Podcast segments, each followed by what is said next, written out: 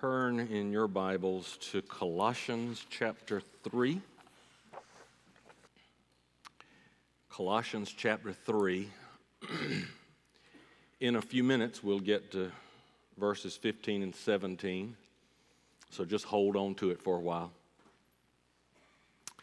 I remember seeing a cartoon years ago that pictured a three year old, freckle faced boy in a hallway his pajamas were unsnapped, his diaper was baggy.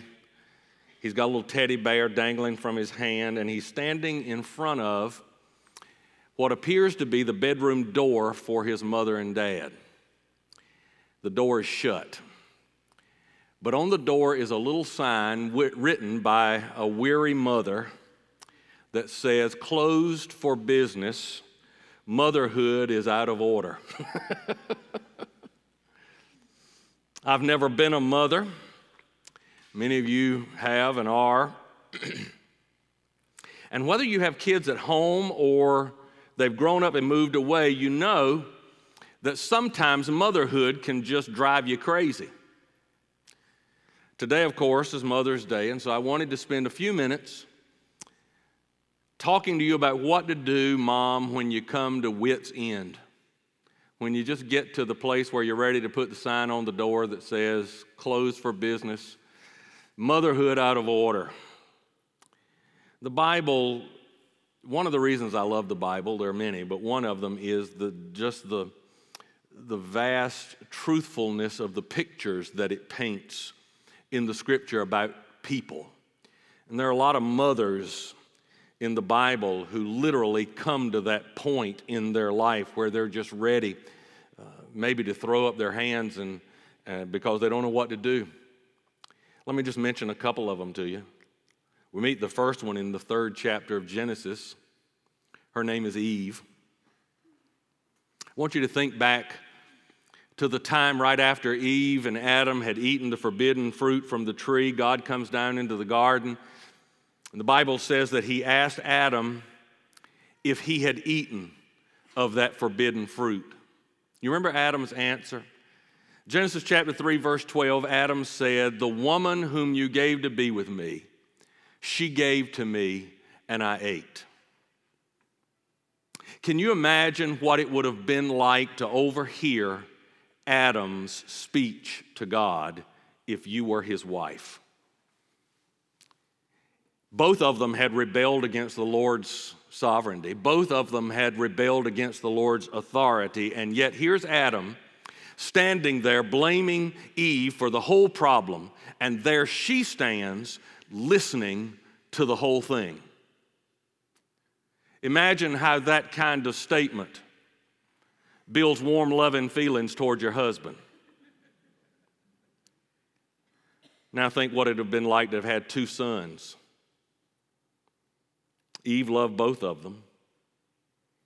But one of them, Cain, murdered his brother Abel. What a tragedy for that first mother. How's she going to deal with that sorrow? How do you forgive one son who has killed the other son? Bible is clear that this murder was the result of sin that had entered the world through human pride and through rebellion and through greed. And so from Genesis 3, we learn that mothers give birth to their children in an imperfect world.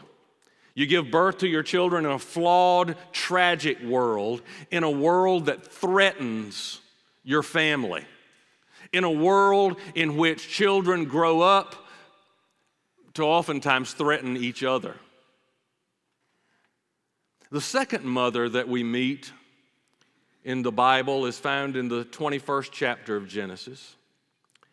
Her name is Hagar. You'll remember that Hagar was the surrogate mother who took the place of Sarah and bore a child to Abraham because Abraham and Sarah decided they didn't want to wait for God's timing. But after Sarah got pregnant and had her baby Isaac, who is the son of promise, uh, Sarah decided she didn't want Hagar and her baby Ishmael hanging around anymore. And so she said to Abraham, You need to get rid of them. You need to just send them away. And so Abraham did. And so when we encounter Hagar in Genesis chapter 21, she has left the home that she had known. She's left the job that she had known through no fault of her own. Now she finds herself traveling in the middle of a burning desert in Beersheba. She's trying to get back home to Egypt, but she wasn't going to make it. And Hagar was concerned about her son. Bread is gone, the water skin was empty. She placed Ishmael under a bush so she wouldn't have to be a witness to his agony. And she said, I just can't bear to watch this boy die. And so she sat down at a distance away from Ishmael and she waited to die herself. And then in Genesis 21, verse 17, the Bible says that Hagar is given some hope. And God heard the voice of the lad, the Bible says, and the angel of God called to Hagar out of heaven and said to her, What ails you, Hagar? Fear not, for God has heard the voice of the lad where he is. Arise, lift up that lad, and hold him with your hand, for I will make him a great nation. And then God opened her eyes, and she saw a well of water. And she went and filled the skin with water and gave the lad a drink. I'm absolutely convinced that in the world that you and I live in today, God has called us to be voices of hope in a world that has lost hope. We're to say to the mothers of the world, God has heard the cry of your babies. Don't give up. Don't abandon your children. Look, there's a well, there's food, there's living water, there's the bread of life. You see, as believers in the Lord Jesus Christ, it is not enough for us to say we're against something without providing something to take the place of the only choice that many women think that they have.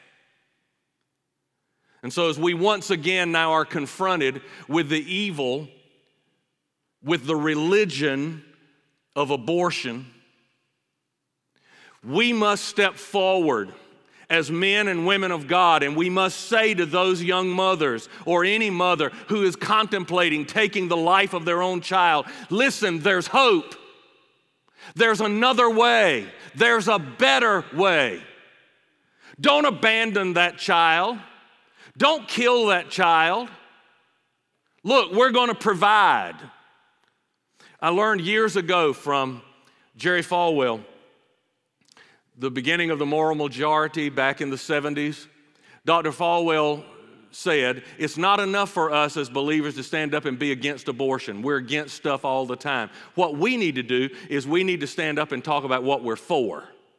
And so they, Dr. Falwell established uh, the Home of Hope in Lynchburg, Virginia, in which any, any woman who was contemplating abortion could come and live in that home free of charge. She would be given a free education. She and her child would be taken care of. And if she wanted to raise that child, they would help her do that. If she wanted to give that child up for adoption, they would help her do that. But they offered hope. That's what Hagar needed. Hagar needed hope. That's what the world that you and I live in today, that's what they need. They need hope. And we are the ones who have that hope.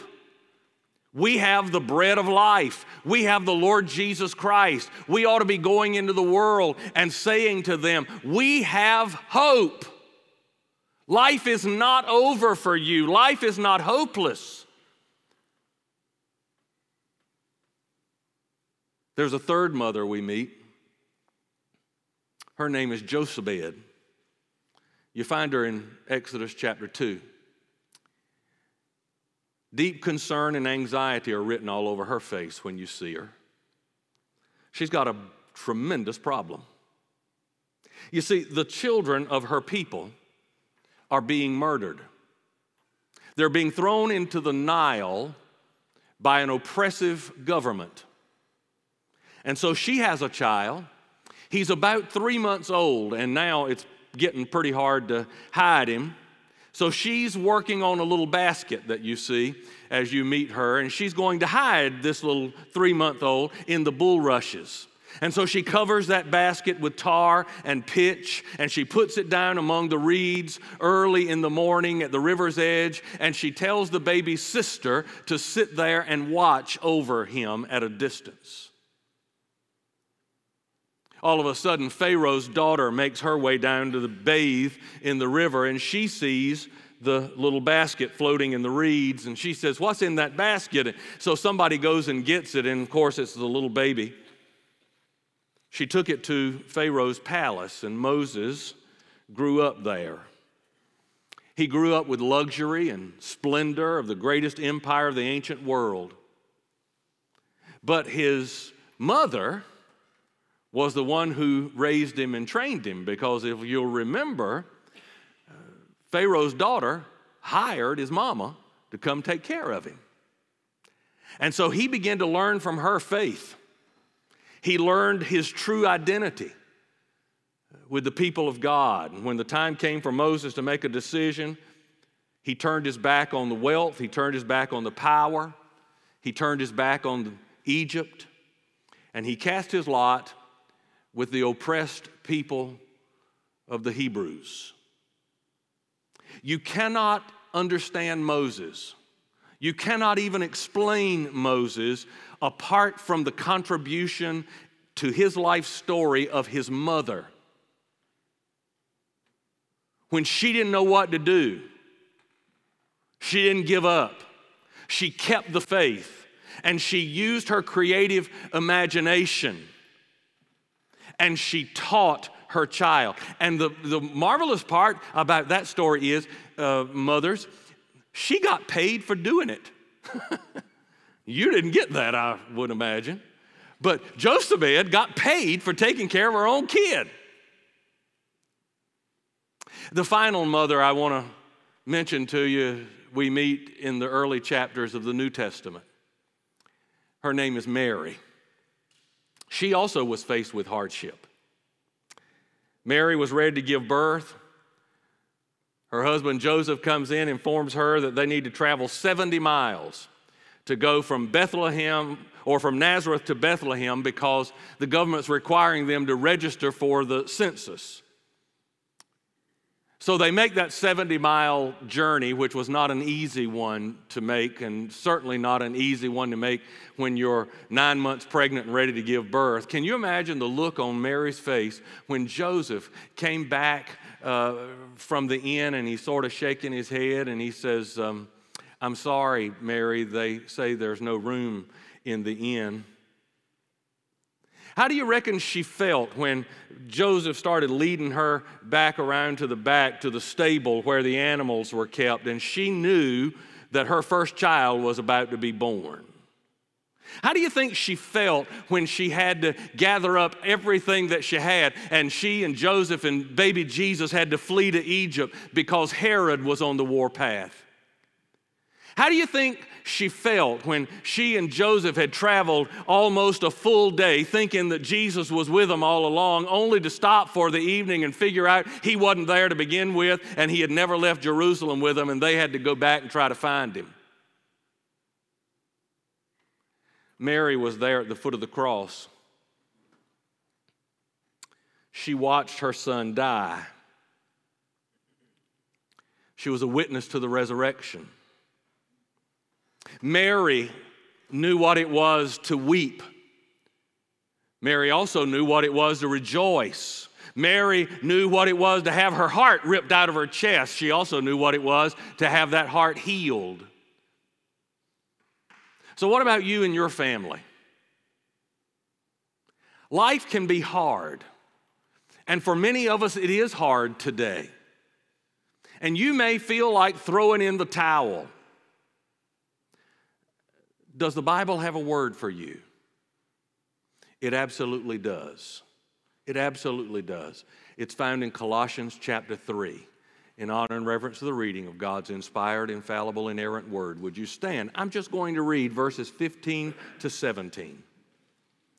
Paul says, Let the peace of God rule in your hearts, to which also you were called in one body, and be thankful. Let the word of Christ dwell in you richly in all wisdom, teaching and admonishing one another in psalms and hymns and spiritual songs, singing with grace in your heart to the Lord. And whatever you do, in word or deed, do all in the name of the Lord Jesus, giving thanks to God the Father through him. Father, I pray now that in just these few moments that are left, as we look at what your word is to families today, that we'll remember the hardship of those biblical mothers when we begin to think nobody's ever had it as hard as I have it. We'll begin to think about how you were with each one of them and how you're with us today. We thank you again for our families, and we pray your blessings upon us as we seek a word from you. In Jesus' name, amen. So, Mom, what's my word for you today? A couple of things I want to point out to you out of this text. First, Paul says, Let the peace of Christ guide you. That's what he says in verse, six, in verse 15. Let the peace of God rule in your heart. Let the peace of God give you inner guidance. Let the peace of God help you keep your priorities straight. Let the peace of God give you wisdom that you need. In other words, hold on to your faith. Trust the Lord. It is the Lord who upholds you. It is the Lord who sustains you. It is the Lord who will give you peace and strength and inspiration. So Paul says, Let the power of God give you strength. Let the patience of God give you calmness. The second thing he says, he says, Remember the message of Christ. Remember the message of Christ. Now, what is that message? It's the gospel. It's the gospel. Because of the death, burial, and resurrection of Jesus Christ, your sins are forgiven. And that is the primary message that the world needs to hear today. That it is through the gospel, the death, burial, and resurrection of Jesus Christ, that we have hope in a world that seems to have gone to hell in a handbasket. And, mom, it is so important for you to give that message of hope and encouragement to your children. But there are other messages of hope in the Bible that you need to remember. When, when things really get hard for you in trying to deal with all the things you have to deal with in your family, remember this one I'm with you always, even to the end of the earth. Or in this world, you will have tribulation. But be of good cheer, because I, Jesus, have overcome the world. Or how about this? Come unto me, all you who labor and are heavy laden, and I'll give you rest. Mom, remember, let the peace of God give you guidance. Let the patience of God give you strength. Remember the message. Remember the message of Christ. Paul says right here, let the word of God dwell in you richly. And then he says to sing. He says, sing psalms and hymns and spiritual songs with gratitude in your heart. And we don't just sing when we're in church. You ought to be singing every day. One of the things that I've noticed about my mother as uh, time has passed and, and uh, I go and visit her now, and, and, and in the morning, first thing, uh, I hear her when she gets up. Not because she makes a lot of noise, but because she sings. She sings. And she told me, she said, You know, when I wake up in the morning now, the Lord literally gives me a song. And so it's some song, some hymn, some song she's heard. It's always a, a spiritual song of some sort, but she starts singing that as she's getting ready. And I, even as an adult, can still be in my room getting myself ready, and I can hear her in the kitchen, and she's singing. Mom, sing. Sing to your children. Sing psalms and hymns. Let the word of Christ dwell in you richly with all gratitude in your heart. Learn to praise God, even in the midst of frustrations, and you will find that there is a flow of joy that comes out of the inner depths of your soul, and it is absolutely amazing. It is beautiful. The third word for mothers today is this make sure you've dedicated your life to Jesus Christ. And you need to understand that your life and your role as a mother is incredibly important. Don't ever put yourself down. Don't say that what you are doing doesn't matter. Because the single most important job that a woman ever has is the job of a mother. Look at what Paul says in verse 17. He says, Whatever you do, in word or deed. Do all of it in the name of the Lord Jesus, giving thanks to God the Father through Him. Mom, let your life be an offering of expression of gratitude and praise.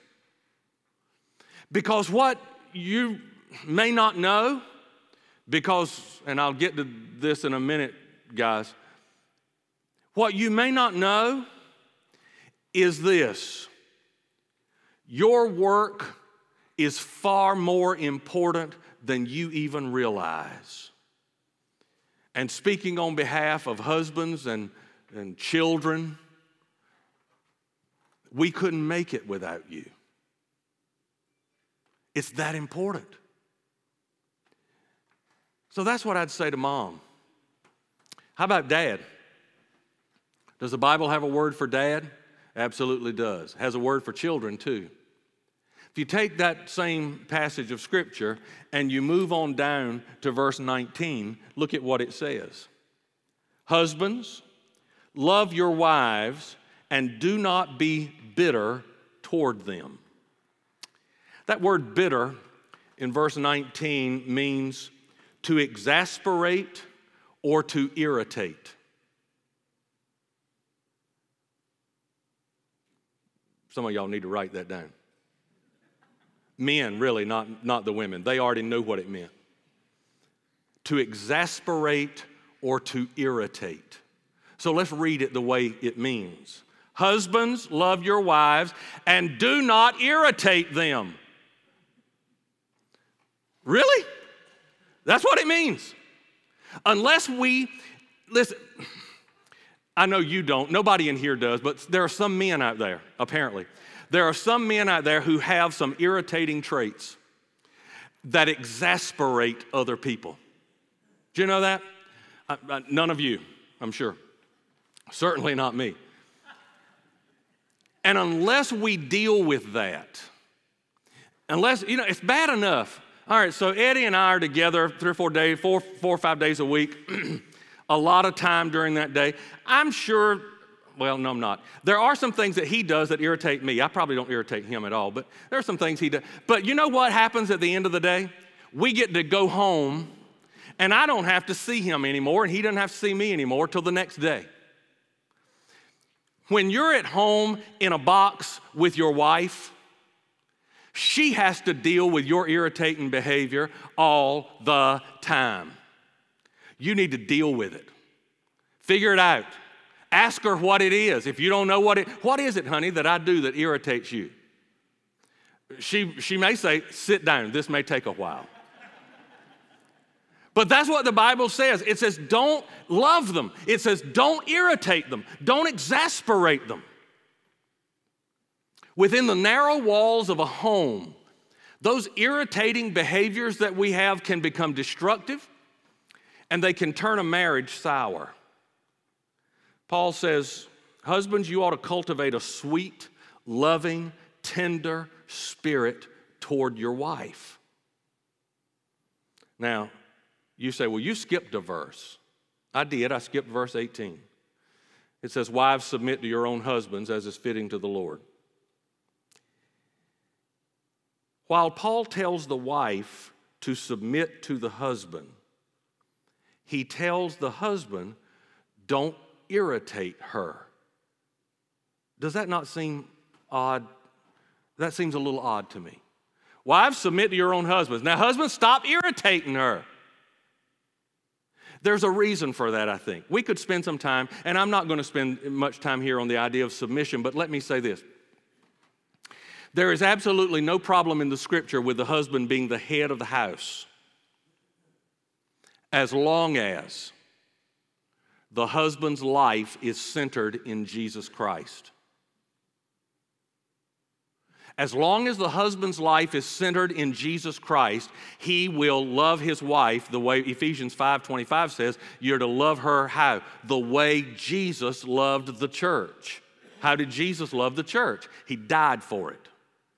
I would contend that there is no problem with submission when the husband is doing what God has called him to do when he's being the head of the house and his life is completely and totally submitted to the will of God. Submission does not imply inferiority of status.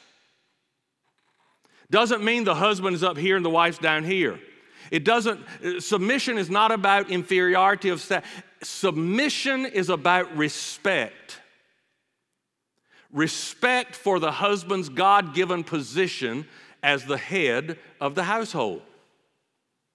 Husbands, that word love in verse 19 means that you are to love your wife with an unconditional, non judgmental, sacrificial love. And there's a specific warning in this verse about being harsh. So we're not just talking about physical brutality. We're not talking about um, physical abuse. And let me just say this there is never, there is never a time when a man should ever hit a woman. Period. Period. But we're not just talking about physical abuse. We're also talking about uh, mental abuse. There are a lot of men who, in their home, they're cold, they're judgmental of everything that goes on in the home. The Bible says, don't do that. That's not what a man of God does. Our wives are to be given kindness. Our wives are to be given understanding. Our wives are to be given acceptance, never harshness. Too many husbands have abdicated all spiritual responsibility to their wife. And they leave the spiritual things to their wives, and if she doesn't lead those things, then their family has no spiritual emphasis. Kids go to church only because mom insists. And it's odd to me that today, of all days, Mother's Day. I, I, see it every year. Somebody will put on Facebook, Do you know what your mother wants on Mother's Day more than anything else? She wants you to sit beside her at church. And I think that's, that's a wonderful sentiment. She probably does want that. But, Dad, shouldn't you be doing that because that's your responsibility? You should be leading your family to worship together. Many women today are frustrated. And I, I talk to them, so I know this. They are frustrated because they desire their husbands to lead their family in Christian, vo- in Christian growth and maturity. But the problem is, these husbands are either too lazy or they're too disinterested to be a real biblical man. If you, husband, are not taking your role as a spiritual leader of your home seriously, you are letting your wife down. But more important than that, you're letting God down because He's the one who gave you that responsibility. One more thing Does the Bible have a word to say to children? It does. Verse 20. Children, obey your parents in all things, for this is well pleasing to the Lord. Paul calls you to obedience. You know, I discovered as a parent that all most parents want from their children is the respect that's due them. When your parents set limits, don't argue about it. When your parents set expectations for you, do your best to meet those expectations. Why are you supposed to obey your parents in everything? One reason is because it pleases them. It pleases your parents. But more important, Paul points out, it pleases God. If you are a young person who's given your life to Jesus Christ and you claim to be a Christian, you're a follower of Jesus, then you are expected to be more than just a son or daughter. You're to live your life as a Christian. And a Christian young woman or a Christian young man shares at least one responsibility with their mom and dad. And that responsibility is to be obedient to Christ. All of us all of us have been called to be obedient. And that responsibility of obedience for children means you are obedient to your parents. So on this Mother's Day, we need to recommit ourselves to the support of our families. I don't need to tell you, families are falling apart in our nation today. You see it, I see it, you've experienced it. And so we need to commit ourselves not just one day a year, but every day.